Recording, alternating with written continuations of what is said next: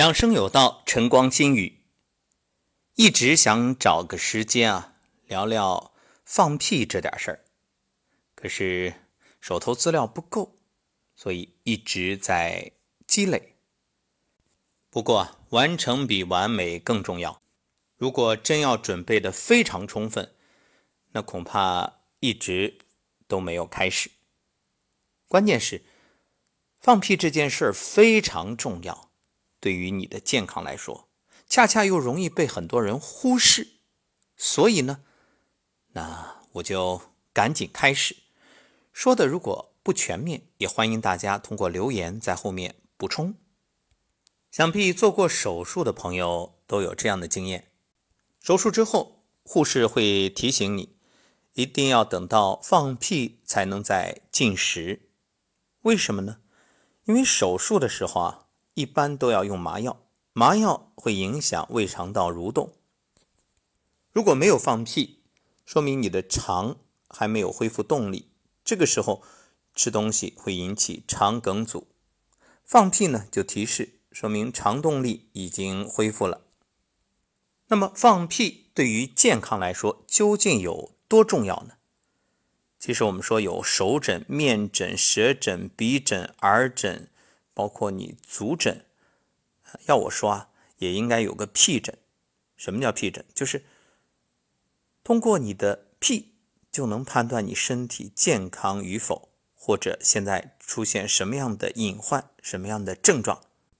这么说啊，绝对不是调侃，而是如果你懂，就真正可以从屁的这个声音啊、气味啊去分析与判断。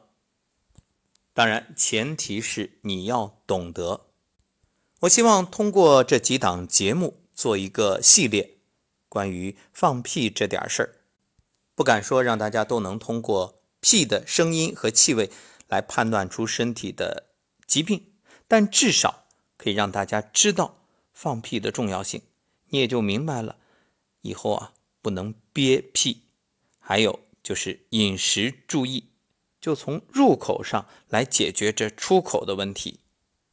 好，那接下来我们就直奔主题，先来谈第一个话题，就是屁究竟该不该憋？说到憋屁不放，恐怕大多数人都有这样的经历。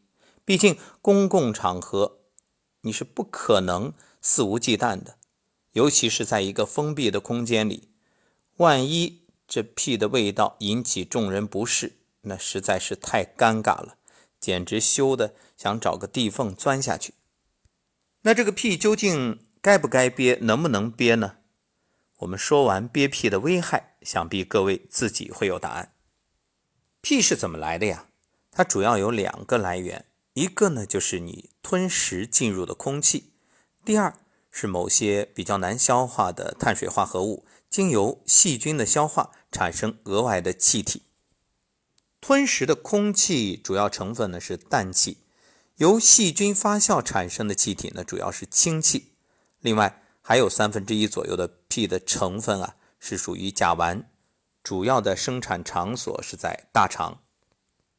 屁里面含的硫化氢、氨、吲哚都是有害物质，必须要排出体外。如果你憋屁不放，被肠道重新吸收，对人体有很大的危害。还有一点，你自以为憋着就解决了，似乎消失于无形，处理在无声无息之中。问题是，可能吗？它不能从下边出，它究竟去哪儿了呢？对呀，憋的屁难道真的凭空消失了吗？当然不会。他总要找个出口，下面出不去，那自然要另辟蹊径，也就是从上面找出口。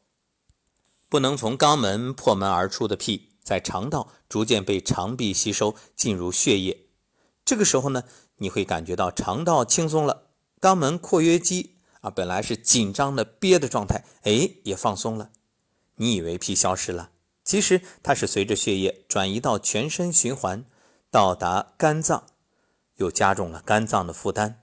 被肝脏过滤之后，再转移到肺部，然后屁就随着呼吸被你给呼出去了。那也许你会问，这样的呼吸会有屁味吗？那如果你憋的屁是无味的、无臭的，那估计问题不大。可是如果你憋的是那种臭屁，那确实会混进你的口气中，让身边人觉得你今天怎么那么重的口味啊？所以今天这一期节目就给各位一个重点，那就是有屁就要放。以前我记得上学的时候啊，同学之间开玩笑，喜欢调侃，有那么几句顺口溜，叫“有屁不放，憋坏心脏；没屁挤屁，锻炼身体；屁乃五谷之气，焉有不放之理。”那时候觉着这纯粹是属于玩笑话，现在想想很有道理。是啊，有屁不放，憋坏心脏。这肯定会增加心脏、肝脏、肺脏的压力。毕竟，这有毒有害的气体对于你的呼吸道、肠道、血液都会有影响。所以，各位，无论是什么场合，只要有这种情况，建议你。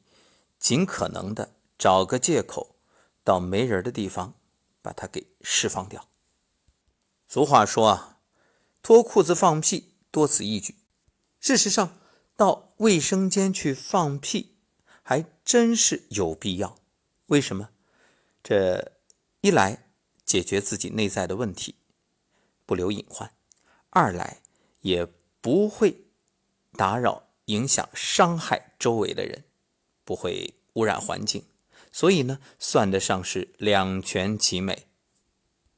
尽管如此，也不能保证任何场合你都能顺利解决。那万一你正在台上演讲，实在不能解决这个问题，怎么办？事后揉腹，还有啊，可以拍打一下自己的八虚，包括腋下呀。肘弯啊，腹股沟啊，还有腿弯呀，帮助身体去排毒。另外，做做颤抖功啊、站桩啊，这都是很好的一种排毒方式。你看，为什么我们站桩的时候经常会有人打嗝、打哈欠，甚至放屁，也与这个有很大的关系。因为有些你积存在身体里的问题，通过站桩，它就会找到。然后帮你解决掉，就等于还身体欠的债。当然了，最根本的，其实呢，还是从源头入手，就真正把控住源头。吃饭的时候要注意饮食的选择啊，包括吃饭的方法，这样呢可以减少屁的产生。那怎么做呢？下一讲我们接着聊。